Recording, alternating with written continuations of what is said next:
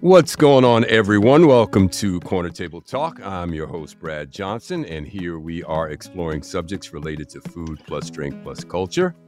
As always, with questions or comments about our show, you can reach me at brad at hostandbeamhospitality.com, and we love your questions and your comments.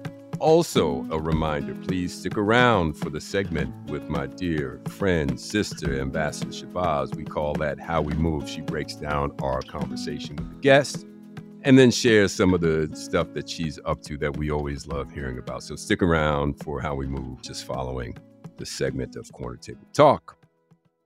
So let's jump in. The expression finger on the pulse is often used to describe someone who has the ability to read the ongoings of culture, synthesize the information, and in the case of my guest today, write, speak, produce, and publish work that chronicles our collective experience. Many people remember Kevin Powell from the early 90s in MTV series The Real World, where he was an original cast member. However, I first became aware of Kevin when he joined Quincy Jones as a senior writer and part of the editorial team at the startup and groundbreaking Vibe magazine. And that began, I believe, in 1992. Since then, Kevin is the author of 15 books. How he has time to do anything else, I don't know. But he's a writer, producer, and director of an upcoming film and one of the most celebrated political, cultural, literary, and hip hop voices in America. And that is the truth. Recently, it was announced that Kevin will be following in the footsteps of Toni Morrison and Nikki Giovanni as writer in residence at Prairie View A&M University in Texas for the 2022-23 school year. He is a writer, human and civil rights activist, a native of the Garden State, born in Jersey City, Kevin is a longtime proud resident of Brooklyn, New York. BK. Kevin, it's been a long time, my friend. You're someone I've really admired and have followed your career. It's so nice to see you, man, and welcome to the show. Thank you so much. It's my honor. And again, please forgive my voice. I'm praying that it holds up, but I'm really thrilled. I want to thank you, Linda, and Ambassador Shabazz, just for the opportunity. Thank you. Oh, it's our pleasure, Kevin. Thank you. We appreciate you. Even though you're a little under the weather, you still wanted to go forward here. We'll certainly excuse any uh, raspiness, but uh, you sound nice and clear here. So, Kevin, we kick things off with what I call our short order questions. So tell me, what music is in heavy rotation on your playlist? What are you listening to? Oh my gosh, the last few days, Teena Marie, uh, Marvin Gaye, Coltrane, a lot of Coltrane the last few days. My gosh, I just saw the David Bowie documentary, so I've been listening to quite a bit of Bowie, just revisiting his work and his long journey. I listen to a lot of stuff, but honestly, every single day there's jazz, there's classic jazz, because I, jazz is what I write to. Jazz and classical music, those are two music forms that just keep making me feel at peace. I mentioned Coltrane. Ella Fitzgerald's my favorite woman vocalist ever. I just love her. I especially love her collaborations with Louis Armstrong. And uh, I'm someone who didn't even like jazz, Brad, when I was coming up. Remember the New School in New York City? I used to work at the New School in the early 90s before I joined Quincy Jones and Vibe magazine. I had a boss who would always put the radio on WBGO, the jazz station, 88.3 in New York. Out of Newark, yeah. And every time we left the office, I would switch it to the pop station or the hip hop. you sound like the argument my father and I had in the car. I would be switching over to BLS and he'd switch it back over to the jazz station. exactly. And one day I asked Sam Anderson, and Sam actually has a winter home in South Florida. Now I think about it, he's like, I can't deal with New York weather anymore. I was like, I hear you, brother. But he, I just said, okay, I don't know how to tell the difference between a sax and a trumpet.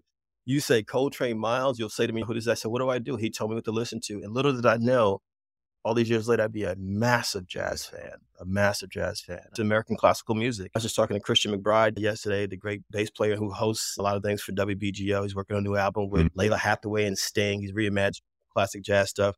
And I said to Christian, I want to write the liner notes. He said, For real? I said, Yeah. And I'm thinking about, man, years ago, I wouldn't even imagine writing liner notes for a jazz musician. So jazz is my daily diet, but I go on tangents. If I'm feeling Teena Marie, if I'm feeling Marvin Gaye, then I do that as well. I just go to different places with music. It feeds my soul, just like food feeds my soul. I can't imagine.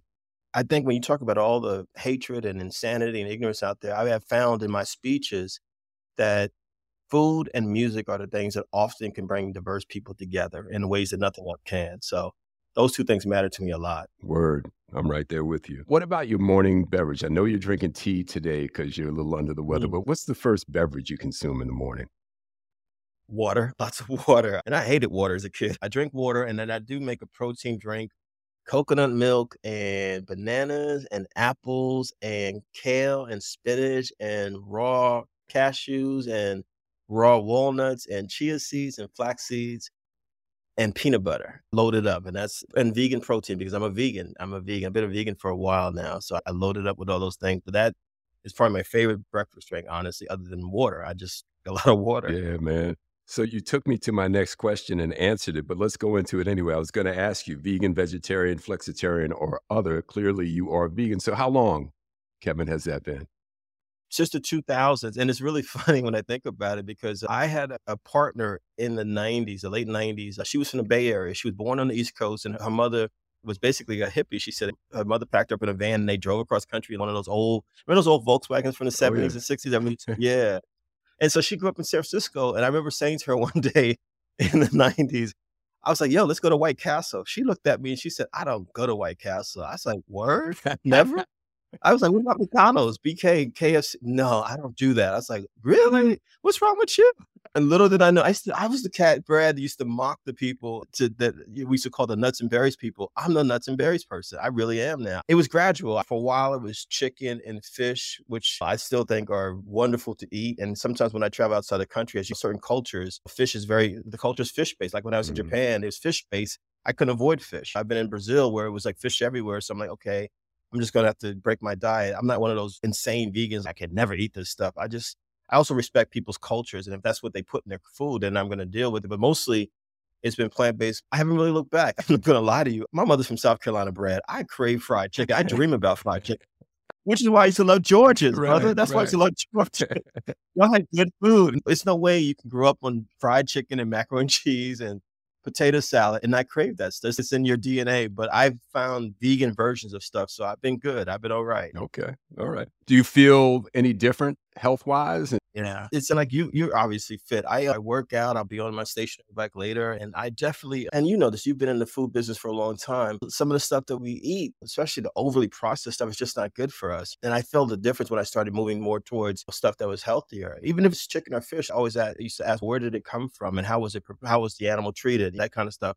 I never thought I'd be that kind of person, but that actually became important to me, especially as I started thinking more about animals and, and how they're treated, that kind of thing. So even as a vegan, I don't judge people. People always apologize to me for eating chicken or fish. I'm like, eat your chicken and fish. I have no issue with that. I just think about how we treat the earth more than ever. I think that's the biggest thing, Brad, I've got for being a vegan is how we treat the earth and how we treat each other as human beings. That's what I think about a lot now. Yeah. Yeah. And Kevin, too, there's much more discussion these days about gut health and its connection to brain health. So, diet is going to be a subject that we're going to be dealing with in the future for quite a bit. All right, so I'm going to put you on the spot and hopefully not piss anybody off, but tell me what your favorite Brooklyn restaurant is of the moment. Woo! You just put me on the spot. wow. I'm embarrassed to admit that I probably, my favorite restaurant is probably in Manhattan. Okay, fair enough. Hardcore Brooklynite, but that's a great question, Brad. The, my favorite Brooklyn restaurant that I keep going back to, I got to shout out the V Spot in Park Slope. It's a Spanish Asian fusion vegan restaurant, if that makes any sense. That's what they are. And the owners are family, their families from Colombia, South America. I love the food there. It's interesting you asked that question because being someone from the Northeast, like my partner, she's from California, so she's big on Mexican food, obviously California. And for me, and I'm sure you probably feel the same way having lived in the Northeast. Like I, I love Italian food so much because I'm from Jersey and there's the argument, does Jersey have better Italian food than New York? But there's an Italian restaurant on East 12th Street in Manhattan that I love. John's at East 12th Street. It's been there since 1908, Brad. They still have the same oven from about 1918, 1920. Mm. And they have a vegan section of the menu, which I'm like, yes. So I don't know if I have a favorite restaurant. There's just certain things that I crave. There's a new vegan restaurant in Harlem actually called Vegan Hood that I really dig a lot. It's really good food. It's just, I just, and I don't even just go to vegan restaurants. Honestly, most of the food that I eat because of my diet tends to be Thai, Japanese, Vietnamese. Because what I've found with Asian food, even if there's beef or pork or chicken or fish, they can still remix it over to us who are vegans or vegetarians, which is pretty cool. I just go towards places that fill my palate. And I really love Asian food, probably more than any other food at this point. That's just honest fact. Kevin, have you been to or heard of a Cadence in the East Village? Yes. Shenarri Freeman, the sister that's yes. a chef there. Yeah, that place. It's amazing. It's amazing. That's what I'm talking about. When I ate her potato salad, I almost fainted. I was like, this is that's good. I love Shenarri. I love yeah. Shenarri. The food is really good. And I think she's a rising star. She is, man. We had her on the program. She's phenomenal, man. Yeah. I'll, I'll yeah, text her after yeah. tell her that I did the show. Yeah, please do. Please wow. do. All right, next one of these. Athletic shoe of choice when you're not exercising. What are you walking in? That's a great question. I love this. You know what I love about this? We're not having these heavy political conversations about the state of America right now. not yet. Not yet. Not yet. Oh, okay. You know what? I ran. I was a. I have to answer it like this. So I'm a Nike guy, lifelong. But in 2014, 2015, I ran and finished the New York City Marathon. I've run the marathon twice. I became a runner all over again. I ran cross country in high school. I love running, and I went through Nike and other brands and I settled on New Balance. I never thought I'd become a New Balance guy, but it was just it's where I landed. I, I, and I've been wearing everything I have now is New Balance. Even though I might wear Nike sweats or a Nike hoodie, everything else is Nike. I just they work for me, and I just started wearing them. Even my hike a lot, Brad, especially in California. You lived out there, you all know what I'm talking about. I love hiking, so I'm looking over there. My there's my New Balance hiking shoes, my my trail shoes. Everything was New Balance, New Balance. Pardon me. I just have you tried Hoka's? H O K A. No, is it good? Oh man, they are. Uh, that's my new shoe. Wow. walking or running or both? Great for working out, great for walking. It's it give New Balance a run for their money. A little more stylish, maybe good colors. I got the Knick colors in on mine. I got orange and blue. So look at that.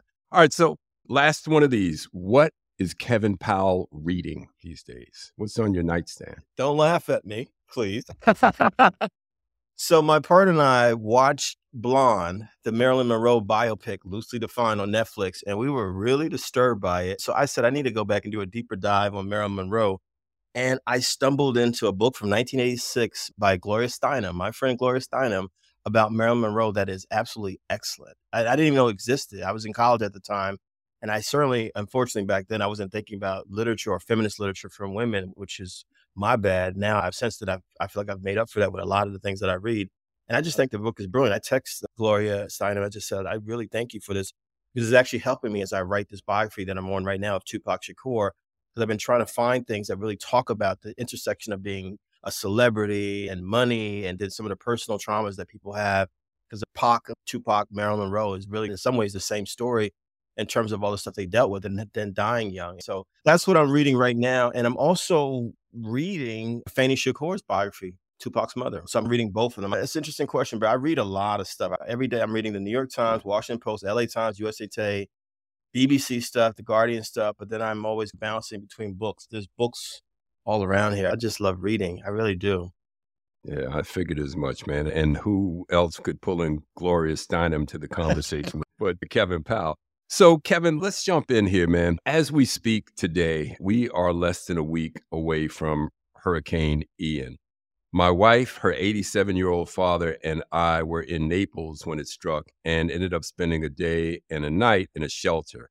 Now, I'd never been through a hurricane, and I can tell you, brother, it was traumatic. Wow. For the morning of when we finally had to evacuate, the hurricane had altered its path from it was simply going to hit Tampa Bay, and then all of a sudden it just drifted west and south, which was right in our path. And Naples became in the cone there and it got upgraded from a three to a four, possible five category. And they were talking about a 10 to 12 foot storm surge. Now, we were on the water, so that meant a lot of trouble for us. Of course, the pandemic and the events surrounding the death of George Floyd are still in our rearview mirror. Ian took me, I found myself thinking about significant events during this hurricane. It was traumatic for me. And uh, for my family, I thought about the 1994 Northridge earthquake. I was in LA at the mm. time, mm. the riots after the officers were acquitted in the Rodney King trial, the New York City blackout of 77. I was in New York for that. My dad and I parked our car. We had a restaurant called The Cellar on 95th Street. We parked our car on the sidewalk to block the looters that were just rampaging the shops up and down the block. Then there are the significant events that are markers in time and still pack a fair amount of trauma. And just staying in pop culture for the moment, for the sake of our conversation, you mentioned Marvin Gaye at the top, Marvin Gaye's death, Magic's HIV announcement, mm. the OJ chase and trial, the murders of Biggie and Tupac, who you've interviewed quite a bit, and I want to talk about that. Yes. Kobe's untimely death. So, the kind of moments, Kevin, that you remember where you were when you heard about these things or you experienced them. I may be reaching a bit to connect these dots, but after the hurricane, this is what I found myself thinking about in those days following, personally experiencing this destruction. And I'd never seen anything like it. So, as someone yourself who keeps an eye and a keen eye on culture, and you talk about trauma, what stands out for you about the collection of pivotal events that I've mentioned? That's a heavy one. I was literally taping the real world in April of 92 when LA exploded.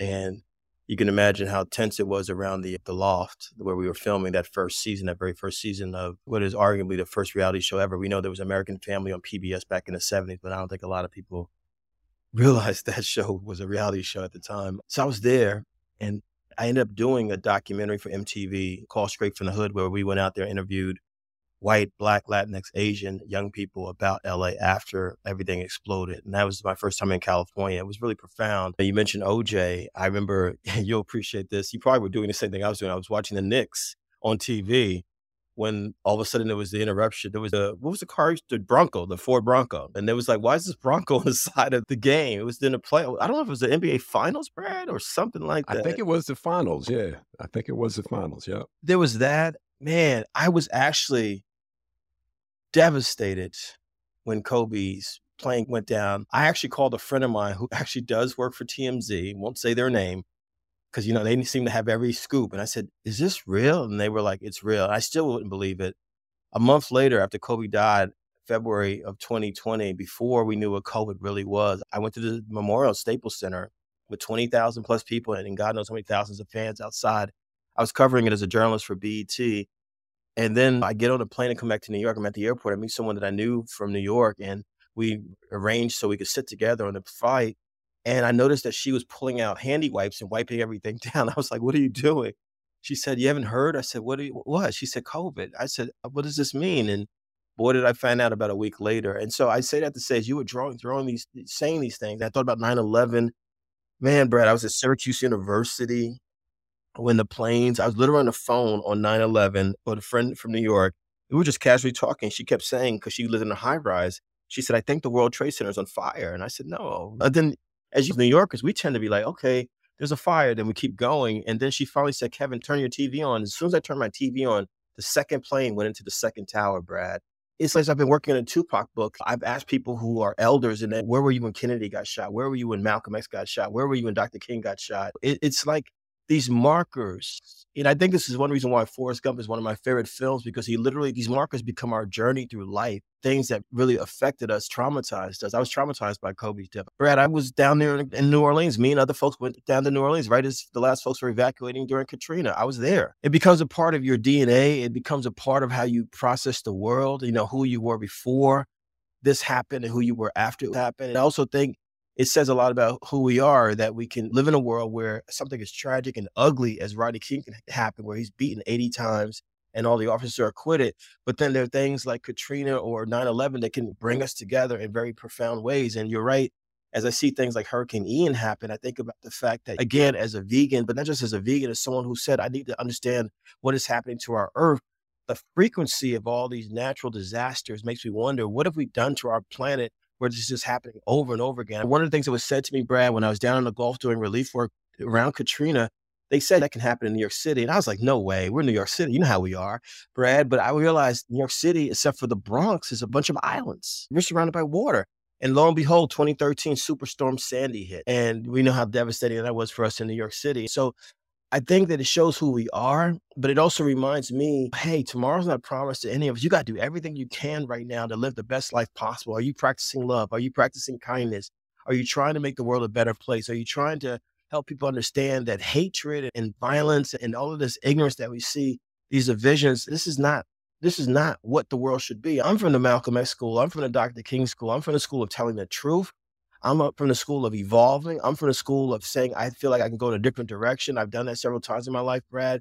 And after I think about all the stuff that you listed, I'm like just thankful that I'm still standing and I hope that I have a long way to go. But it, no matter how long I have, because God only knows what can happen given all the stuff you just laid out. Do something every day that's going to make the world a little bit better and that can help someone else, which is you ask me what I do in the mornings. I drink water, but also make sure that I reach out to people and I don't just reach out because I need something or want something. Just, hey, how are you doing? Are you okay? You know what I mean? Because I just think about how many people I've lost, Brad? I've lost people 9 11. I lost people because of Katrina. I think about all those things. And Kobe was 41 years old, man, 41. I'm paying attention to all the black males who are not making it past 40 or 50. Just literally the last couple of years, you're like, wow, these guys are gone. Chadwick Boseman's gone. Kobe Bryant's gone. Michael K. Williams is gone. This is insane stuff. I think about all that stuff more than ever. You start to think about, honestly, Brad, your mortality more than ever. And I'm happy. I'm very, I have a wonderful partner in my life. I'm blessed. My mom and my aunt, the two elders that I'm closest to, they're good and they're in a good place in Jersey. But I don't just think about myself, I think about the whole world. I'm like, man,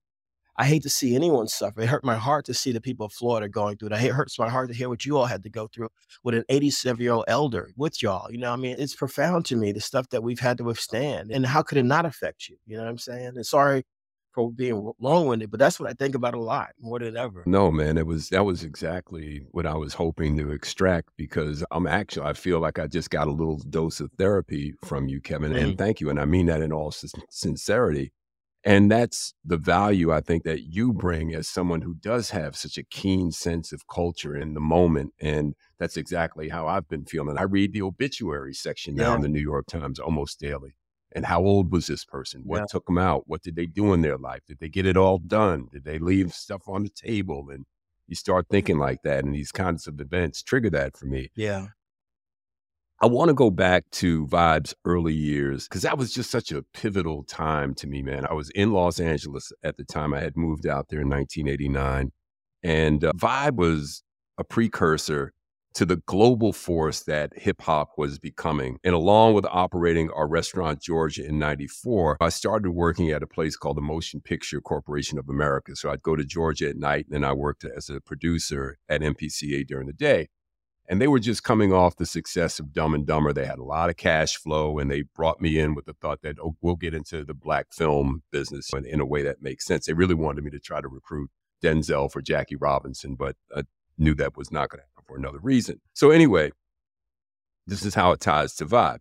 A guy that does soundtracks, a guy named Ralph Sall, brought a project into me, and it was us following Biggie around Brooklyn. Again, you got to remember this was 1994, 1995 ish. We are going to follow him around with a camera and just film his life.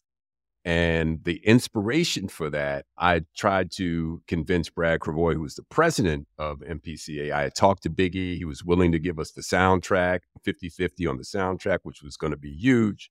So I took Vibe magazine that had Biggie and Faith on the cover in a convertible Cadillac. Yes. And I said, man, this is culture that is going to be valuable culturally and monetarily We've got it. The budget was like 800 grand. I could not convince him, white guy, I could not convince him hmm. to pull the trigger. And we didn't do the project. My point in bringing that up was one, how significant Vibe was. It was like the magazine. Remember when we used to get, we would wait for Earth, Wind, and Fire albums, Roy Ayers albums. We would wait for them and play every cut. Vibe was like that page for page. You would read every page of Vibe because it was something that pertained to our lives and something significant in it. And it reminds me, man, and I want to, I'm going to frame this in the form of a question. But in the words of Nas, we in the 90s, and finally it's looking good. Hip hop took it to billions. I knew we would. So, what happened, Kevin, that catapulted the music into such a cultural worldwide phenomenon?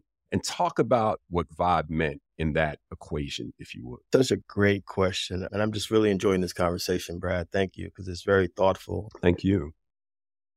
Wow. As a kid who used to party at New York clubs in the 80s, like Latin Quarters and Rooftop and even Leviticus. Like, yeah, area Bentleys, all of that stuff. I saw hip hop. I saw it. I remember they kept saying that hip hop was a fad. It wasn't going to last. This breakdancing phenomenon, this graffiti phenomenon. I remember how they talked about Basquiat. I even, I just watched the Andy Warhol documentary on Netflix, which I think everyone should watch. Phenomenal. Yeah, it's really deep. You really get a, a look into New York City and just our culture and from the 60s to the 80s. But I didn't, I got to shout out Quincy Jones first and foremost because he had had the, one because Quincy had kids that were of my age range. Shout out to QD3 and Rashida and Kidada and all of his kids. They were hip hop heads. And I'll never forget, Brad, when I heard Quincy Jones was doing a magazine. It's Quincy Jones. And I'm like, I'm a little freelance writer, got my little part time job at the new school, my little part time job. I was teaching at the high school program at NYU on Saturdays. I was writing for Rolling Stone and everyone. I wrote for everyone, Interview Magazine. This is before people need to understand there was no social media, there was no internet. I was literally faxing articles all over the place. You know what I'm saying? And then I just wanted to have, Brad, honestly, a little record review and vibe. I wrote a piece about growing up in Jersey City and my experiences in Jersey. And Jonathan Van Meter, the editor that Quincy hired to be the editor in chief, read the piece. And remember, 1992 was the year that Naughty by Nature had a huge song called OPP. It was a mega hit. And Jonathan asked me if I wanted to write an article about Naughty by Nature. I was like, heck yeah. He didn't tell me that Albert Watson was shooting the cover the famous photographer Albert Watson, and he didn't tell me that my story was going to be the very first cover story for Vibe magazine. So you can imagine, think about it for me as a young kid. I'm in my 20s back in the 90s, Brad. In 1992, several significant things happened. One, I went out of the country for the first time. I went to Paris and I was so ignorant. I, I took a duffel bag. I had no idea how to pack. You know what I'm saying? But I went with another writer. We went to a literary conference in Paris and I got back, and the next thing I know, I'm filming the first season of MTV's The Real World. And while we're filming The Real World, I'm writing the cover story for Vibe magazine. I had no idea. Then fast forward to September of 92 when it came out, there's Quincy Jones in the media saying, Yeah, we got young writers like Kevin Powell. I was like, This is Quincy Jones who did the soundtrack for Color Purple, all these TV shows. Everything. But I'm also a kid. There's Bruce Lee poster behind me and Charlie Chaplin poster behind me. There's a Beatles poster. I'm a pop culture kid. I've always been a pop culture kid. How, how could you not? And what I loved, the vision for Vibe was that we wanted to merge Vanity Fair, Rolling Stone, The Village Voice. We wanted to have excellent writing, but we also wanted to present the Snoop Dogs, the Tupacs, the Treaches in ways that we had never seen Black men, honestly, or, or cultural figures represented. And it was very clear to me that this culture was here to stay. Hip hop for us was what jazz was 100 years ago, the 1920s, with the jazz age, is what rock and roll became in the 50s and 60s, what Motown was, what Stax Records was. But it was uniquely ours as young people who were coming of age at that time. And it was really, it went so fast, Brad, but it was really, it was surreal. And it's interesting you're asking this because I literally just finished, it's coming out next April 2023, a collection from over 30 years of my writings. And a lot of it is from Vibe magazine because I was I forgot how much I wrote for the magazine. I'm not even talking about the cover stories. I got in there and I was just hungry, man. I was like, man, I got to do like Langston Hughes. I got my favorite writer. I got to just write. I just got to keep writing. And it got I got to meet people like you. And I was I had never been to California before. It opened my world up and I began to realize, man, this culture, not just hip hop, but just black culture in general, is American culture. It is the soul of American culture. And I love all people. I really mean that from the bottom of my heart. But it gave me a pride and who I was and where I came from that I just I was like, this is now something that's global, it's worldwide. And because of my years at Vibe, I got to curate, produce, Brad, the very first exhibit on the history of hip hop with the Rock and Roll Hall of Fame by the late 90s. It really it was life changing for me. I owe such a debt to uh, Quincy Jones. And what really touches my heart, you mentioned at the beginning that I'm the Toni Morrison Writer in Residence at Prairie View University, Prairie View A&M University in Texas. It would not have happened without the opportunity I got from Vibe. And what really hit me when I got there, the woman who's the chief public publicity officer for the school said, I still have all my Vibe magazines yeah. organized from the 1990s. I get that all over the country. I had no idea, Brad. No idea that people saw the magazine like that. Well, Kevin, one of the things that we heard that really frustrated us in the early and mid 90s in the film business was that black films wouldn't sell overseas. And that was how film financing was accomplished in a lot yeah. of cases. And yet we were watching magazines like Vibe push the culture forward in ways that were definitely appealing to people overseas. We were seeing what was happening with Snoop and people that you mentioned that went out on tour and were filling arenas up overseas. And we could not understand yeah. why our culture couldn't be packaged in film and sold the same way. What are your thoughts about that? I've definitely accelerated how we presented to the world that that culture. What's your thought on that? During my Vibe years, which was 92 to 96, my first poetry book came out I don't know how I convinced Keith Clinkscales. Shout out to Keith Clinkscales, who was the president of Vibe at the time. I said, Keith, I need to go to London for a month. Because I was writing a lot. So I went to London and I had never, I don't think I had never been to the UK. And it was then and there that I realized how big Vibe was because man, and, and not just from my black Brits, white Brits, all Brits were like, yo, we love Vibe magazine. And that blew me away. I was like, y'all read this over here? Across the pond, did y'all say? right. I was in Birmingham, I was in Manchester, I was in London, and I was, it was mind blowing. And little did I know that I was hearing that people were reading Vibe in South Africa, all over the world, in Japan. To your point, Brad, I feel like Vibe, the success of Vibe, because at the time that you're describing was the fastest growing pop culture magazine in American history it foreshadowed the success of Black Panther with Chadwick Boseman and Ryan Coogler as director years later. That again, that this kind of film, that this kind of art cannot be, it's not going to be digested by. I just think that's racist. I just think it's racism to say something like that. Black Panther made billion dollars. It made a billion dollars. I just think the real issue is do we get the opportunities to have a restaurant on Melrose, to make films that can reach different audiences, to create these kind of magazines and uh, what Vibe gave me was a battery in my back, as we say in hip hop, that anything is possible after this, man, because I didn't know that was possible. You know, and it really it changed my life forever, man. I think we do ourselves a disservice, no matter who we are, if we try to act as if all cultures aren't relevant, aren't powerful. Shout out again to Ambassador Shabazz, who's on here her father, when I read the autobiography for the first time, and I have a phone call When I Found Malcolm X, and I talk about how I cried after I finished that book because for the first time, it was his life story, which changed my life forever. But it was also how her father, Malcolm X, recalled history as he's referencing Billie Holiday and Count Basie and the Garvey movement and, all, and Harlem, Harlem, Harlem, Brad. What I'm saying? That's the Mecca. That's the Mecca. And I think there's a reason why people came to Harlem, why people come to Brooklyn, why they go to Baldwin Hills and South LA, because they're looking for something that they've been told they shouldn't find. And I'm like, yo, Black culture is invaluable to this country. Black people are invaluable to this country, you know what I'm saying, in every way possible. The food, music, dance, fashion, you name it. And racism makes people say things like, no one's going to go see Boomerang. It still bothers me to this day. I had this conversation with Reginald Hudlin when he said that people still think that he told me about some of the reviews that they got a Boomerang, how they were just dissing the movie. No one wants to see that. My Boomerang is a classic film. It's a classic film. But what's wrong with seeing Black people as professionals? And you know what's funny? I remember reading reviews about Boomerang, and then maybe a year or two later, I got to go to Ebony Magazine in Chicago, and I was like, wow, this does exist. Black professionals who actually own a whole building. You know what I'm saying? A whole building.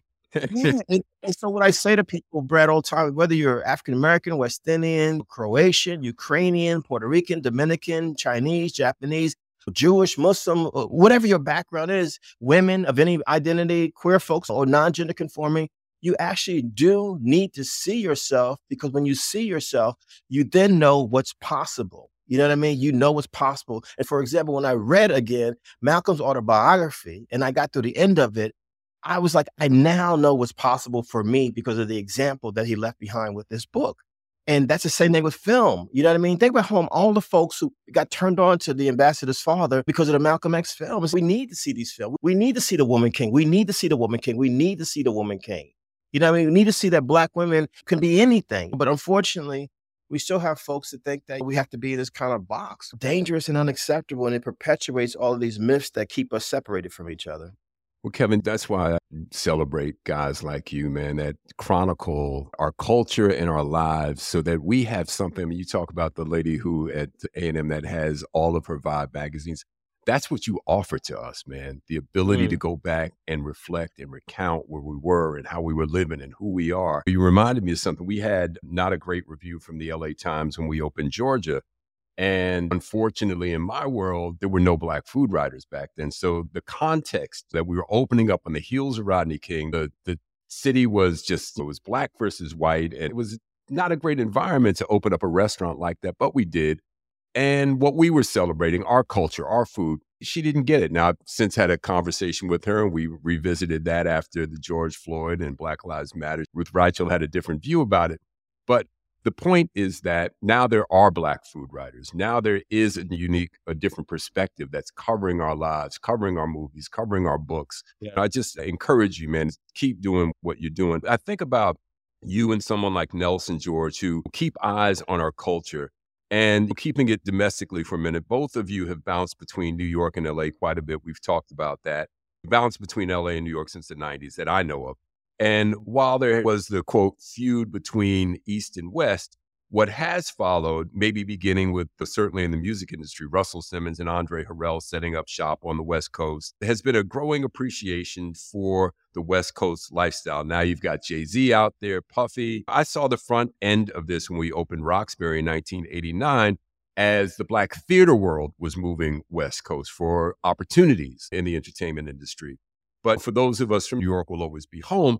But I'm curious your view of how linked the two coasts are now. And do cities like Miami and or Atlanta factor into the cultural conversation? Wow. Man, you got me thinking on my toes. That's a good thing. I have to say this first, Brad. I don't know if I ever said this to you, but I do need to say this. Like you were one of the people because I love Georges. Let me say that folks like you and Andre Harrell and Russell, who were entrepreneurs, because I was not an entrepreneur. That was major to me as a black boy, especially coming from the hood, single mother, whole nine. Seeing dynamic black males like you in ownership, I have to say that was really important to me. That left a you, great man. impression on me. I need to say that. And I love, I'm glad you mentioned Nelson. Uh, Nelson George and Greg Tate rest in peace, Greg Tate, legendary writer, Village Voice, among other places. And he wrote for Vibe as well. I religiously read Nelson and Greg out of all the writers who were about 10 years older than me, or 10 years ahead of me. And they showed me that anything was possible as a writer. So I have to acknowledge the people who came before me. And Tate and Nelson were those folks in a lot of ways. And then I just fell in love with the West Coast. My partner's from San Diego. I'm like West Coast all the way. And my lifestyle, Brad, I'm a vegan. I'm a hiker. I love the water now.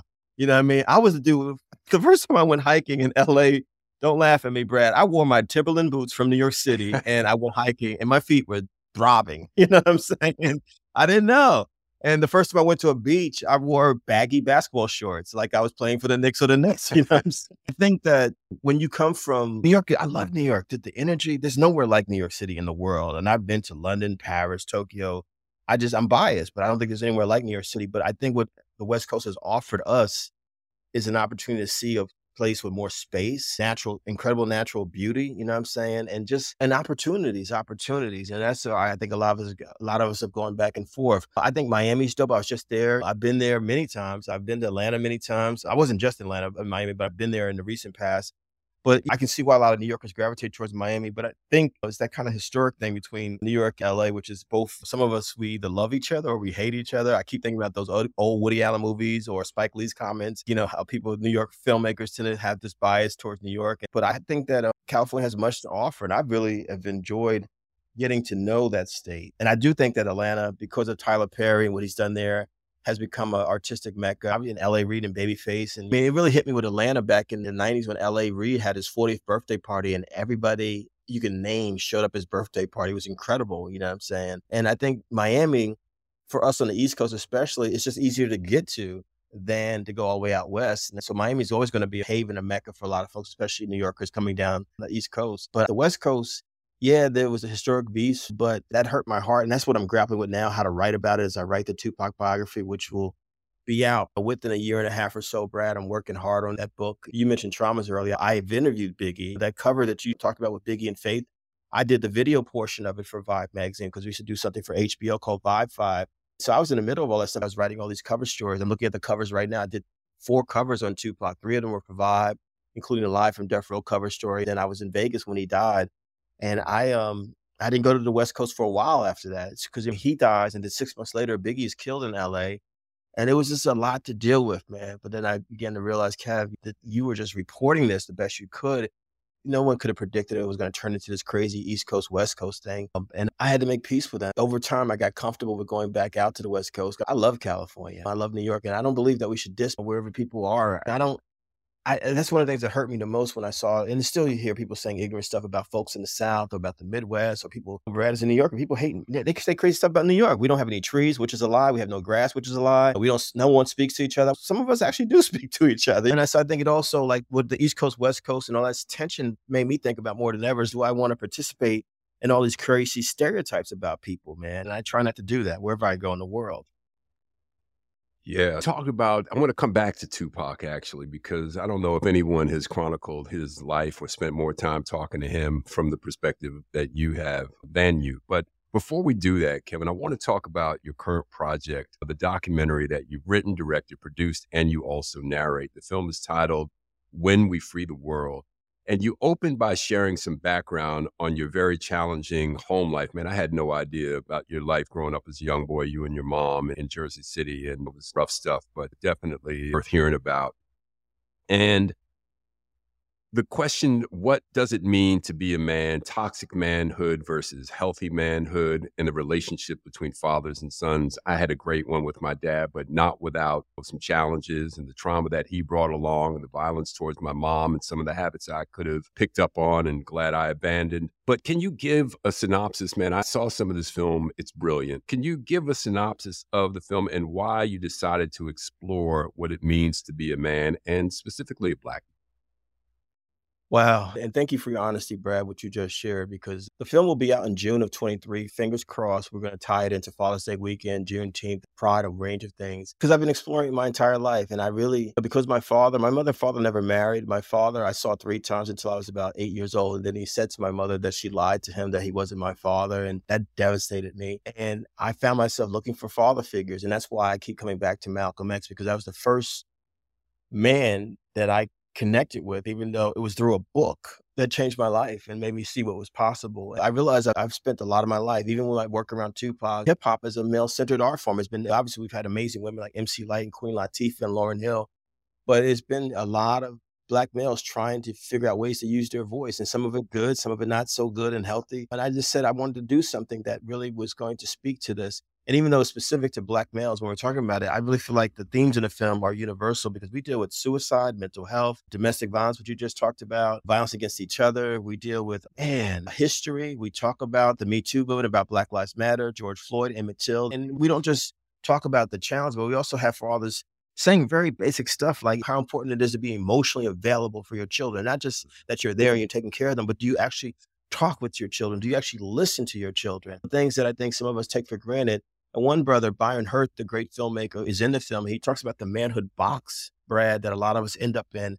And I was in that box. I, I grew up, I'm a massive sports head fan to this day. I played every sport imaginable, video games, the whole nine yards. When you said 1977 New York City blackout, my mind immediately went to the New York Yankees and Reggie Jackson in the World Series. You know what I'm saying? And that was my world. That was my my world. And I was I ended up growing up being a very patriarchal, sexist male until I changed and was challenged by quite frankly, a lot of women. And that was the turning point when I began to read Audre Lorde and read Bell Hooks and read Nikki Giovanni and Toni Morrison and folks like that, and Gloria Steinem and Eve Ensler, who's now known as V, the creator of the Vagina Monologues, is one of my dear friends and mentors because I realized how, how can you live in a country where half the population identifies as women, half the world's population identifies as women, and girls, and you don't know anything about half the population, which means I didn't even know anything about my own mother. But also, to your point, I also was engaging in the same bad habits that I was seeing around me. I was being told as a boy growing up, Brad, that you know, boys, by the time you're seven, eight, nine years old, which is ridiculous, you should be gra- having sex. And it's ridiculous the stuff we were doing, going around school, grabbing girls' body parts. And That's sexual assault. I realized later it was preparing some of us not all of us, but preparing some of us for rape culture. And at a certain point, again, if I can bring it back to Malcolm X, one of the most critical lessons I took from the ambassador's father is have the courage to change, have the courage to change, have the courage to say, I need to go in a different direction. And so for me, it's been a constant journey with that. And the film is really that. It's I'm proud of it, Brad. We're still finishing it, I need to shout out the Knight Foundation there in South Florida, where y'all are, you and Linda are, because they're actually one of our supporters for the film. The Ford Foundation's on board. I can't say the corporate partners, but we got some significant corporate partners that are coming aboard. And our goal is to really make this not just a film, but there'll be a study and resource guide. There'll be a series of town hall meetings all around the country, including in Miami. At some point, we'd love to have you be a part of that, Brad. Seriously. Absolutely, because we need your voice and what you've experienced and what you've lived through and your accumulated wisdom. And we're going to really talk about stuff because also there's all this violence out there. And I think about all that stuff that, that what is it really to be a man? And a lot of times when I do workshops, and I've been doing it for years, Brad, about manhood, I'll ask an all male audience, it doesn't matter the race or culture, what is a man? And they'll say things like, take care of the household, take care of the family, accountable, responsible. And my response is always the same. You just said what my mother has done. Now, can you tell me what a man is? And then there's silence. Wow. You feel what I'm saying? Yeah. And so I think that we need to really, the point is, how do we redefine this thing in a way that is healthy for us, where we're not hurting ourselves, hurting other people, if we're straight men, not hurting folks who are LGBTQ plus, you know, how we're not hurting people who identify as women, how we're not hurting the earth. Uh, that's what I think about more than ever. And I'm still a sports fan. I'm a diehard sports fan, but it's definitely shifted how I view sports and certain sports in particular that are excessively violent. You know what I mean? And I keep thinking about what happened to two of the other Dolphins quarterback. I just yeah. I think about all this stuff now in a very different kind of way. And again, how I treat the earth because I don't want to be one of the people destroying the earth. And so I think about that as I define manhood. When I was at Prairie View A&M in Texas last week, I noticed the men who were coming up to me. These young men are looking for answers. Your honesty touched me. What you said about your father, it takes a lot of courage to say that. We can still love our parent or parents. I love my mother, but I also have to admit there was traumas that were passed to me from her. So I have responsibility to keep the good stuff that she gave me, like this bad stuff. I can't carry this with me. For I don't want to hurt anybody else. I don't want to hurt anyone else. Yeah. Kev, let's stay on young people for a minute because in the film you frame a quote by a young brother, actually a teenager, Alfonso Williams IV, who happens to be from your home state of New Jersey. And the quote reads, quote, being a black man in America is a life filled with reflection, perseverance, and success, but also filled with trying to build off a past of significant struggle, discrimination, and hardship, end quote. What about that quote struck you, man? What made you decide to frame that and open with that? And I'll tell you, Brad, we intentionally, for the film, there's nine chapters. So literally, we have a quote for each chapter from a teenager, Alfonso, all the way up to a 90 something black man. It's really beautiful to see the trajectory of, of black man, male expression because he's trying to figure it out. He's 18 years old. He just graduated from high school. He has a father in his life. He has a mother in his life, but he's trying to figure it out. But he also has been exposed at 18. If you're born in 20, 2004, which he was, and it's 2022, He's already lived through Hurricane Katrina. He's lived through Barack Obama's president. He's also lived through the Trump years, and he's lived through George Floyd. He watched the George Floyd video, and he's a black man who's going to college right now. He's trying to figure all of this out. How do I be safe? The trip, Brad, that we even have to think about this stuff in 2022, about to be 2023. But the same thing that he's talking about is what I feel in my 50s. Honestly, in spite of the resume and whatever accolades, I mean, I'm proud of my career, but I also Brad, think that you and I, people like us, all of us have a right to also feel safe, to feel like we're not going to have something happen to us simply because of who we are. You know what I mean? We should have the right to live in any neighborhood we want, to send our children to whatever school we want to send them to. We should be able to go to a store and get some Skittles and some iced tea, Trayvon Martin, and go back to our gated community without feeling that we're going to get killed for just being out there. You know what I'm saying? I should not. I've literally been to all 50 states in this country. I've driven across country. I've flown to places but I've never, as much as I have in the last decade or so, thought about where I am in my own safety because of everything that's happened in the last few years. And I think that's what Alfonso Williams IV is saying, this 18 year old boy that opens up the film. I want to feel safe. I want to feel safe as someone who identifies as a man of color, a black male. Yeah, that, that really touched me, man. Thank you for uh, exploring that a little more deeply. As we mentioned, you also, Ray, and I don't want to give too much away because the film is coming out and, of course, want people to see it, but it was just so deep, man, what I saw. There, there's a couple of more subjects I just wanted to dive into while I have you.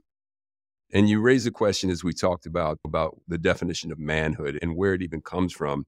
And that how some societies in ancient Africa Native American communities that were female centric, right? And you say that when quote, the concept of racism, or what some call white supremacy, was created and combined with money and placing males, including certain kinds of white males, above all else. The modern definitions of manhood exploded in ways that resulted in the enslavement of Africans and other peoples, the genocide of Native Americans and other indigenous people, and the foundation of manhood was locked in that included violence in all forms and, yes, stealing everything from land to the right to vote. Kevin, you go further to link the behavior we see today, like mass shootings, rape culture, and toxic behavior, and social media.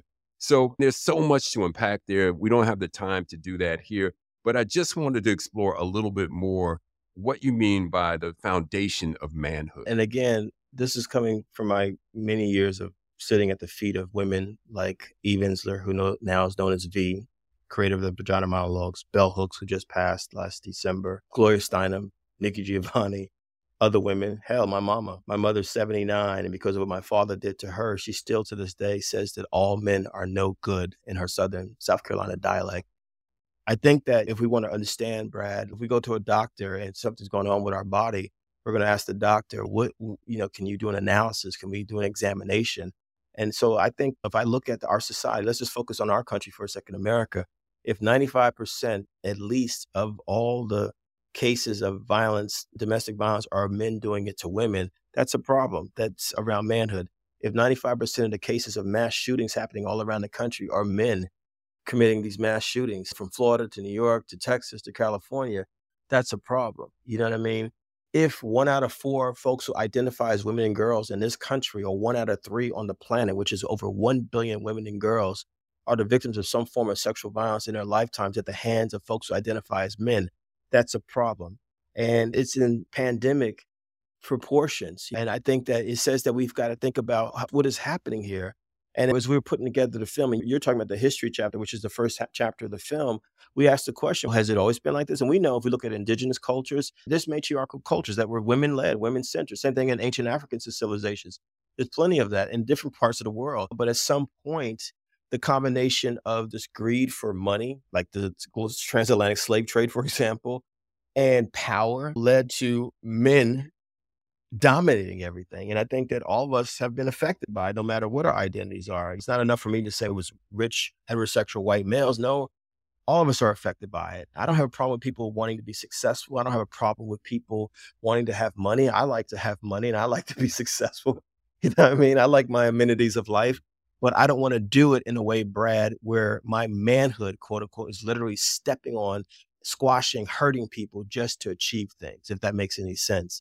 And that's what the film is exploring. It's, a, it's really a deep dive. Why is this okay that this is happening? I don't know about you all, but like when I go to speak at colleges and universities, including Prairie View University, A&M last week, why is it that I have to look for the X's? Because I'm afraid that someone might come out with a gun, specifically someone who's known as a male. You know what I mean? Why is it that Salman Rushdie can go do a talk in upstate New York and then he gets almost stabbed to death by a male? You know what I mean? The list is endless. And so I think we do have to question it. It's just it's no different than how Black Lives Matter when that exploded in the aftermath of the George Floyd video. Many of us in this country who identify as white had to do a serious reckoning. There's been a lot of questions, you know, about where did I get these definitions of whiteness from? What was I before I became white? Where you were Italian, you were Jewish, you were Irish, you were all these different things. And then someone said that we're going to make sure you come under this banner of whiteness and then everyone else is going to be other, and we're going to put you in a privileged position, and then everyone else is going to be unprivileged or underprivileged. The same thing, Brad, exists for manhood. We who are straight men are put in this privileged position of we're everything, we're the dominant group,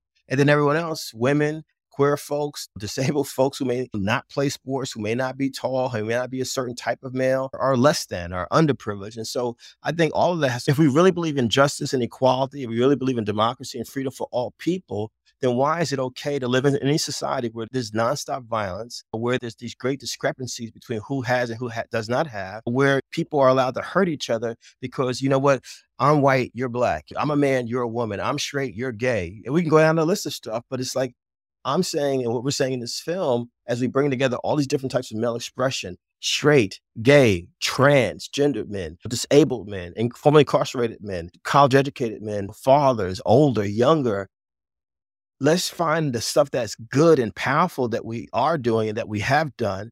But then what are the things that actually have been hurting us and hurting society? And this is not to blame black men, because we're just saying black men are an example, but this is really a film for everyone at the end of the day. It really is. Just like Vibe was for everyone, as you were talking about earlier.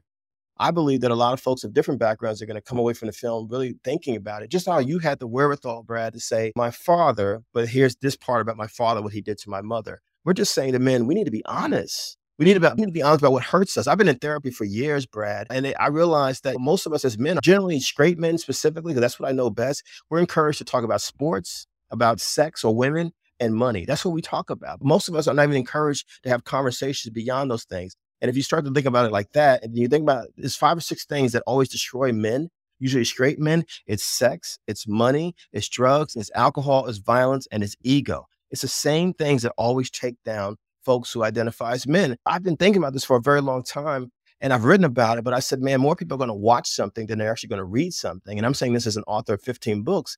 And that's how the film began to develop. And honestly, I got to shout out Beyonce, Brad. This is the last thing I'll say. When I watched Lemonade about five or six years ago, the thing that came out of my head was like, I really want to do something like this for Black males. Because this is powerful. The conversation that black women are having around this film, just like the conversation black women had around for colored girls, around the color purple, around the writings of bell hooks. I'm like, hey, black men, why can't we do this as well? Why can't we create conversations that help us to redefine ourselves too? Man, I love, Kevin, that you start off the film with the question. We asking a question in search of an answer and providing information and facts and history and the constructs of society and racism and patriarchy and all of these things and how they weave into what we're talking about here today and protecting the earth and how there's just this film, man. I think you are really, you've done some brilliant work with this. And fingers crossed. Yeah, man. And I think everybody is going to be uh, paying attention to this. There's so much there. So let's take a big turn. We've got a couple more things to cover before I let you go. You recently interviewed, you sat down with the oldest person that you've ever had an opportunity to speak with in an interview, 104 year old Miss India Edwards. She happens to be from your hometown of Jersey City. You did a piece for, for Ebony magazine, and you included in that, she was born in 1918, so the Spanish flu and on yeah. from there. Uh, she's seen a lot in her lifetime. She's also a poet, as are you. So Kevin, you've interviewed a lot of famous people, yet in the opening of this interview, you talk about how nothing has excited you as much as the opportunity to sit down with India Edwards. Why is that? What was it about sitting in front of her that uh, moved you that way? It's interesting. She's not the oldest person I've ever met. I met someone in the 90s who was 115, which blew my mind in South Carolina. And I took a picture with her and she was flirting with me. She kept it real. She was born in the 1800s and she had outlived, or I don't remember the woman's name. I got to look it up, but she had outlived like all her children and everything. But I always said if I had an opportunity to meet someone who was past 100 again and would be willing to do an interview with me, I had to do it just for history. I love history. I love American history. I love African American history. I love world history. I just love history of all kinds. And as I met her, I think I said in the introduction to the Ebony piece, I met her at a pre Juneteenth event in Jersey and back in May. She was dynamic and articulate.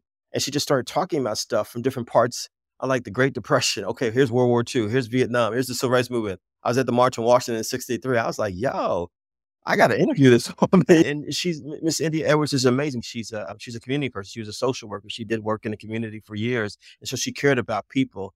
And I just thought it was fascinating. I think for me, the first thing was that she was born in the Spanish flu, the last great global pandemic, and here she is living through the COVID. And then she also saw Barack Obama but she also she literally told me she could she was so close to Dr. King at the March on Washington in 63 that she could touch his feet, as I think is said in the interview. But then she has there's photos of her with Barack Obama. So here's Dr. King talking about the aspirations. I have a dream. And then here's the first black president of the United States, Barack Obama. He's witnessed it both. How many people can say that? And I just was determined to, to sit with her in my hometown of Jersey City. Shout out to Jersey City, the library system there which is so important to me. It's part of the reason why I'm a writer. My mom took me to the library when I was eight years old, and I fell in love with books, and it was on from there. But I, they're doing an oral history of Jersey City, and I just think that no matter who you are as a people, no matter what your identity or identities, we should go to our elders. We should get the stories of our elders in some form, video, audio, both, photos, gather photos, digitize stuff. Because to back to the film for a second, Brad, one of the things that has been most exciting to me about putting together this film on Black manhood, Black fatherhood, we literally have images of Black males from the 1840s to 2022. Hmm. Think about that for a second. You know what I mean? And it's some powerful images. You see all Black males in every war, every kind of military uniform, black males at colleges, black males working in the community. These things tell stories. And so I just thought about Miss Edwards and her birthday's coming up. God willing, I'll be at her birthday party. I was like, we can't let these folks go without getting their stories. We need to tell the stories of our, that's how we tell the stories of our people, of any people. I have friends, Brad, I'll end it here, who are living in New York City. I have many friends who are Ukrainian. We know what's happening in the Ukraine right now with this awful and unjust war by Putin in Russia. And I'm thinking about the images that I've seen. I was just in the UK and London and Liverpool early this year, and there was a lot of Ukrainians there. They're moving around Europe. You see the elders. I'm like, who's going to preserve these stories and tell people what happened? What happened? It's powerful to me. It's no different than like in the African American community. You'll hear the stories about segregation and the stories that have been passed down about slavery. And in the Jewish community, you'll hear the stories about immigration and you'll hear the stories about the Holocaust.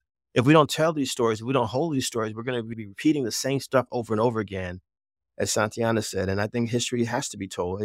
Ambassador Shabazz, my favorite Malcolm X quote history is a people's memory, and without it, we're demoted to the lower animals. That hits. Kevin, I, I, can't let you go without talking a little bit about Tupac and the time that you spent with him. I know you're working on the biography. I don't know if anybody's chronicled or, or sat with him more times than you have. You met with him when he was incarcerated. Obviously, an amazing cultural figure, brilliant lyricist, charismatic, all of that. But what struck you about Tupac as someone who spent time up close with him and asked him questions that that occurred to you to ask?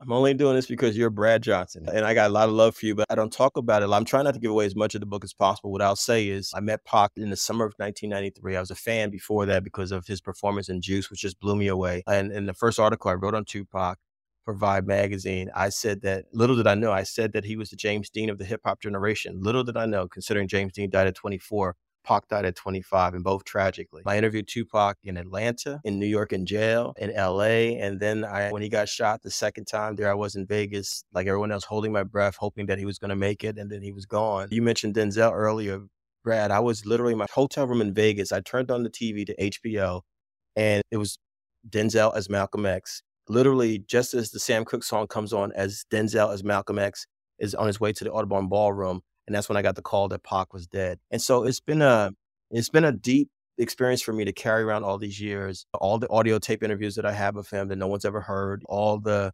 notes and things, the files and stuff like that. Everyone's been asking me for years, when are you going to write the book? When are you going to write the book? Only you can write the book, Kevin. It was just a lot of pressure, as you can imagine. Sure. But I had to have some distance emotionally and spiritually, Brad. I had to. It's, I'm really excited to see the new Spielberg movie, The Fabelmans, is coming on because he's finally done a film, fictionalized, of course, about his childhood of him wanting to be a filmmaker.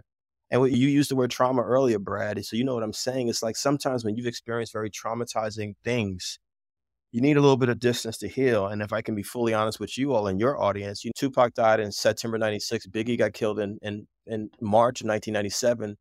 I probably I spent the rest of the 90s in a deep depression. I drank heavily. I don't know if I was an alcoholic, but I drank heavily and I drank nonstop for about five, six years up until 9 11. And 9 11 actually shocked me out of drinking. I was in the 2001, and I've only had, I don't drink. I, it's part of the reason why I became a vegan, to be really honest with you, because I was very depressed about what happened to Tupac and Biggie. Because it's one thing, Brad, you were talking about these historical markers. Americans who are old enough, they remember where they were when Kennedy got killed both Kennedys. They remember where they were when Dr. King got killed. I, as a kid, I'm a little bit younger than you. I was I didn't understand why Ronald Reagan was shot, why the Pope was shot. I didn't understand why John Lennon was killed. I didn't understand why Marvin Gaye was killed. And I still was a teenager when Marvin Gaye got killed. But now, th- all of a sudden, I'm in my 20s. I'm 30 now. When that happened, when Biggie and Tupac got killed, I was like, damn, this is my Jimi Hendrix, my Janis Joplin. This is my John Lennon. This is my Marvin Gaye. Yeah. And I happen to know these people. The book is an exploration of Tupac's life, but it's also expo- exploration of America through the lens of his life. Because I think when you have a figure like a Marilyn Monroe, a James Dean, a Tupac, a Malcolm X, they're so much bigger than just who they are. They represent a slice of history. You know what I mean? And so I want to say to folks as they read the book, look at all that was happening around Tupac. Now, it was, it's not just him, but look what was happening around him what was happening for him, what was happening to him that shaped who he became. And I'm taking it very seriously, Brad. It's I work on it every day. I think about it every day. It'll get it'll it finally will get done. It, it almost took me 30 years after Pac got killed, but sometimes that's just the way it works, man. Not to put any more pressure on you than you already have put on yourself. I think his legacy is in the best of hands with you. And I wonder, Kevin, what you think, if my math is correct, if Tupac were alive today, he would be 51. What would a middle aged Tupac be? Who would he be? What's interesting about that question, I, Brad, I actually think Tupac was going to be a great actor. I really believe that he would have followed in the footsteps of Denzel Washington and Sidney Poitier, folks like that. I really believe he had that kind of talent as an actor. We never got to see it fully developed. I'm trying not to give away the book, but I will say that there's some interesting stories in the book about some acting opportunities that he could have had. A lot of people are not aware of that I've discovered in the midst of all the interviews. I've interviewed probably 150 people over the years for this Tupac book, but I think he would have been an incredible actor. I think he would have been a voice for a lot of folks. I think he would continue to be a voice for a lot of folks. It's just uh, interesting. It's like, as I was saying earlier, when I was, I'm reading the Gloria Steinem book of Marilyn Monroe, when she wrote the book in 1986, she said Marilyn Monroe would have been 60. That just jarred me. Monroe died Brad at 36. Pac was 25. You just don't know. Marvin Gaye was in his 40s. You just don't know. And now that in my 50s, I'm like, man. As we're winding here, I want to give you props, Kevin. Continue to give you props. I know mentorship means a lot to you, man. You do a lot of that. I'm curious, are you optimistic these days, brother? Yeah, I always am. Yes, I was just on the phone with a young man today from Prairie View because I give my telephone number to everybody, especially young people. Just call me if you need something. You know what I mean? Because uh, Brad, that's what I remember about folks like you. You were always accessible. Those things stick with you. And I am, in spite of everything, all the craziness out here, I just wake up every day. What can I do to be of service? What can I do to help in some small way? That's how I feel. And I think I can't be hopeless. My mother has a grade school education. My grandmother, her mother could not read or write. I found out years after my father died that he was illiterate as well.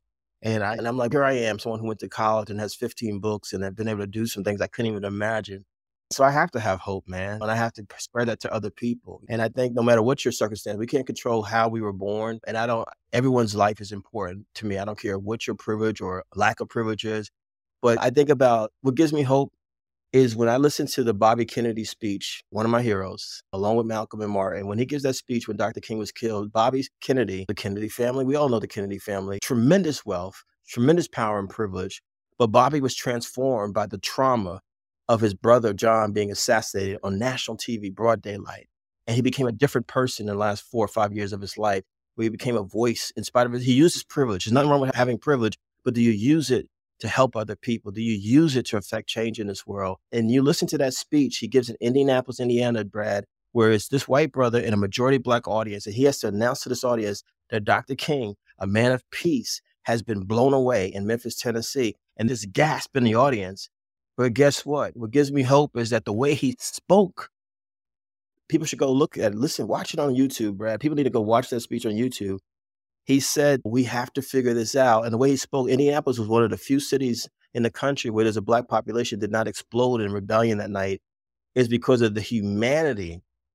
Bobby Kennedy at some point ceased being privileged, rich, powerful, a white man, whatever his race was, he became a human being. So what gives me hope? The same thing with Malcolm, my hero Malcolm, when he came back from Mecca and the way he spoke. And when he went down to Alabama when Dr. King was in jail, he said to Coretta Scott King, I'm just trying to help. You could feel the constant evolution of their humanity. I think if we can look at examples like Malcolm and Bobby, Brad, that's what gives me hope. Anything is possible. Be your best self. Be your best self. Malcolm and Bobby left that for us. Be your best self.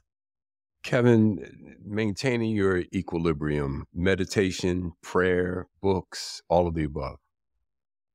I pray and meditate every morning and I pray and meditate every night. Yeah, I just, I'm thankful to the universe for life. Exercise is spiritual to me. I believe in it deeply. And I wish I'd have known these things in the 90s. Man, it could have saved me a whole bunch of liquor bills. Thank you. I still have the American Express receipts to, to show it. Kevin Powell, such a great body of work, man. I have such deep admiration for you, brother. I love your voice. I love what you do, man. And I'm just really grateful to know you. And thank you so much for taking the time and, and joining us today. Thank you and Ambassador Shabazz and Linda. Please, thank you all for so much. This is a great program. And honestly, Brad, if I could just say this, and it doesn't have to be a part of the show, but like I've done so many interviews. And what I admire about what y'all are doing here, it's holistic. You know I mean? It's not just one thing, but we get to talk about a range of things. That matters. And that's one reason why I used to love the old Dick Cavett show. Remember that show back in the day? Because he could talk about anything. That's how you do it. That's how you do it. That bit of advertisements for our podcast. I think we'll probably include that, Kevin Powell. Please Thank do. you. Wow, what just an inspiring conversation. I'm here with my sister, my friend, my longtime partner, Ambassador Shabazz, our segment we call How We Move. So break some of that down for me. That Kevin Powell, boy, oh boy. All I can really say is my heart is still digesting the range of watching someone for 30 years in his journey, starting with Real World. I watched that right? I saw all of it. I knew all of the stories, and it was our introduction to being an eye on the wall in the lives of young people and to watch the emergence, this kind of unyielding, ever evolving, contributory, living life real all the time. I'm on his blog list or I get his emails over the years and his journey to find answers and share discoveries. And I'm watching it from an older perspective and being informed by the lens of a person walking through that era, that period, that time. And to listen to him now on this other side of an evolution for himself, it just sounds healthy. He sounds happy. There was joy and bounce. It wasn't just the analysis of crises, which you certainly got to hear him talk about loud and clear, but also the optimism, notwithstanding the traumas. And I think that's the kind of muscle, heart muscle, cardio muscle, spirit muscle we need to hear more about from his generation and those that follow, because they are looking for a bridge to, I know life is real, but how do I put one foot in front of the other? I didn't always live perfect, but I am perfectly adjourning to the next phase or stage. And so I just, I loved it. And some of the people that he mentioned are really close to me. So I know, like Gloria Steinem is like a dear sister of mine. We write and engage and inform and heads up each other on a regular basis, and not just the woman who was the founder of Ms. Magazine, just the human being herself. When these people who are captured in life based on the headlines like a Quincy Jones. They could be who they are to us publicly if they weren't who they were truly. He referenced your dad, as uh, almost all of our guests do, paying homage to you and your family. But Kevin, in the absence of having a father of his own, he specifically referenced your father in many ways did you feel about what he had to say and what resonated with you about how he talked about your dad? I heard the authenticity, and it seems like a person who's really gotten to know the human being, my father, and not weaponizing my dad, the journey of a human being. But that really goes to a person that's trying to do that authentic quest, him or herself. I was actually, I've had the fortune of being in touch with him and corresponding with him and knowing his heart, meaning Kevin Powell, and to hear the background to where my father fit was really touching. And then it offers an expansion in spite of the loss. of So I greatly appreciate it as I sit here and it adds to the story. It adds to the authenticity of a young man, my dad, who didn't make it to 40 in the effort of trying to put, make a difference in the lives of others, notwithstanding the right. the sadness, the errors of ways in, in humanity, but the reclamation of got to be better than this. And we are all entitled to that. And I'm here at Malcolm X Shabazz High School in Newark, and it's the 50th anniversary of the school, but it has not really had the benefit of that. It just has the extraversary. So the thing becomes how do we make sure that it's not just a monogram on a shirt or on a team or it's not a mascot, but that we, when we name things after people, and he listed so many wonderful, amazing contributors, that it's not just a one liner or it's not just a tag, but that we're really using those persons, those names, those lives to transform young people.